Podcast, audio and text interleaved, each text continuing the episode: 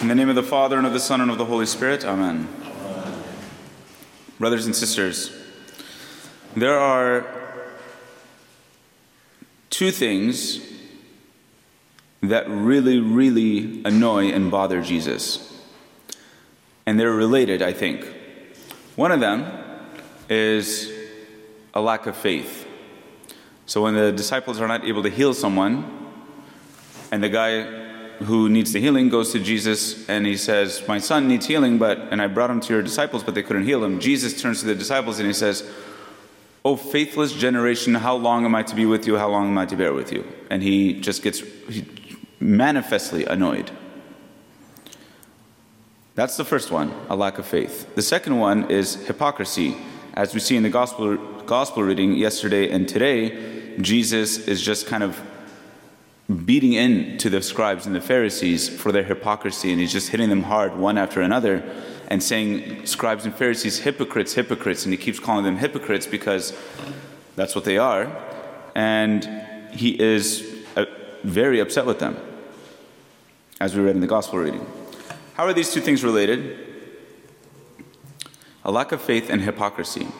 They're related by one line, I think, that was in the St. Paul reading from today, where St. Paul says, Well, before the end of time, people are going to be like this. They're going to be rebellious, disobedient to their parents. They're going to be uh, drunkards and perverts, and all these things. They're going to have the form of religion, but deny the power of it. They're going to have the form of religion, but deny the power of it. Why would people be hypocrites? Why would people have a lack of faith? Because they're not focused on the interior life. Because they don't believe that the interior life either is important, or that it can change, or that it's something to pay attention to, or that they don't have an awareness of it at all. Something like that is going on where somehow or another the interior life is totally neglected. That's why somebody would have the form of religion but not believe in the power of religion. Because I come in to the church and I make the sign of the cross and I dip my finger in the holy water and I say these prayers out loud and I come up for communion and I receive communion and I go back to my seat and I kneel and I stand and I sit and I do all the things that I'm supposed to do. But then I leave the church and I begin gossiping about people. I leave the church and immediately I get angry at somebody. I leave the church and I start judging people in my heart. Well, that's a clear hypocrisy. There's a clear contradiction between these two things. Why receive communion if I'm going to go outside and with communion still in my mouth use my use my tongue that just received the body of the son of God in order to harm another human person? That is that kind of hypocrisy that Jesus is talking about here, and the kind of contradiction that denies the necessity of transforming the interior life, which religion can do. In the gospel reading, everything that Jesus is saying to the, to the Pharisees is indicative of their behavior. You clean the outside of the cup, but you don't clean the inside of the cup. You look great from the outside. You look like you're righteous from the outside, but interiorly, you're like dead men. You're full of hypocrisy and iniquity. You build tombs to the prophets, beautiful tombs to the prophets, and you adorn them and you do all these things. But your fathers killed the prophets, and you share in that same spirit of them. Everything that you do from the outside is great, but everything hidden inside is ugly and disgusting. Why? Because they perform religion, but they don't believe in its power. What then is the purpose of our faith?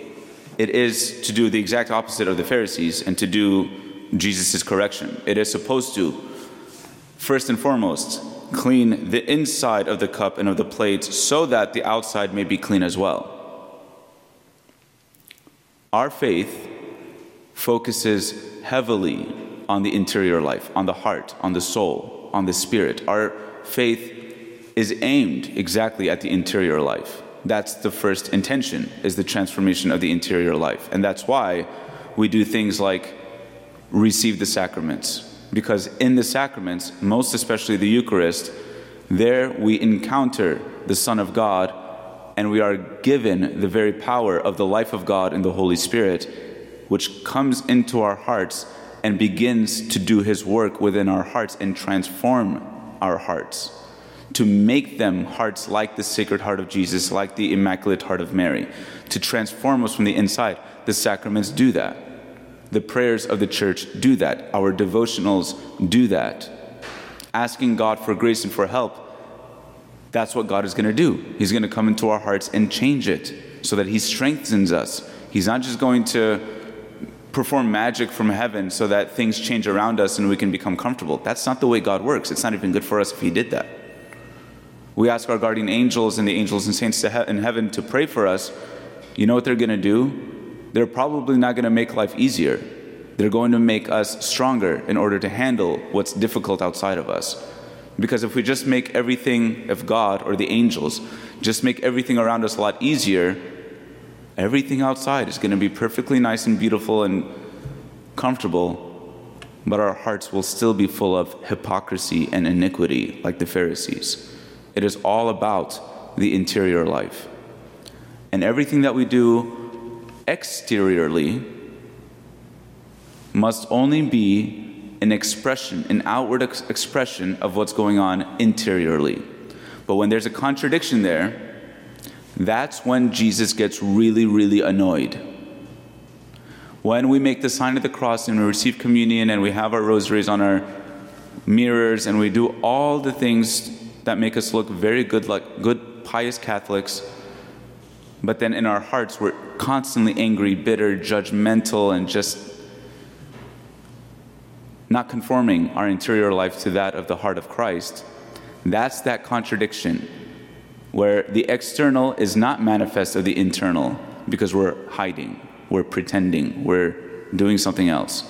That's what really upsets Jesus. It would be a lot better if in our interior lives we were mean and then externally, we were also mean. That would, that would at least be consistent and honest and genuine. But when that contradiction happens, you know, the Pharisees, it's hard to work with the Pharisees for Jesus. So, aim for truth, aim for honesty and genuineness, but above everything, pray, receive the sacraments, ask God and the angels and the saints to help transform the interior life so that interiorly and externally we can be we can conform our lives to Christ and we can be holy so that we glorify God and that we edify one another. Amen.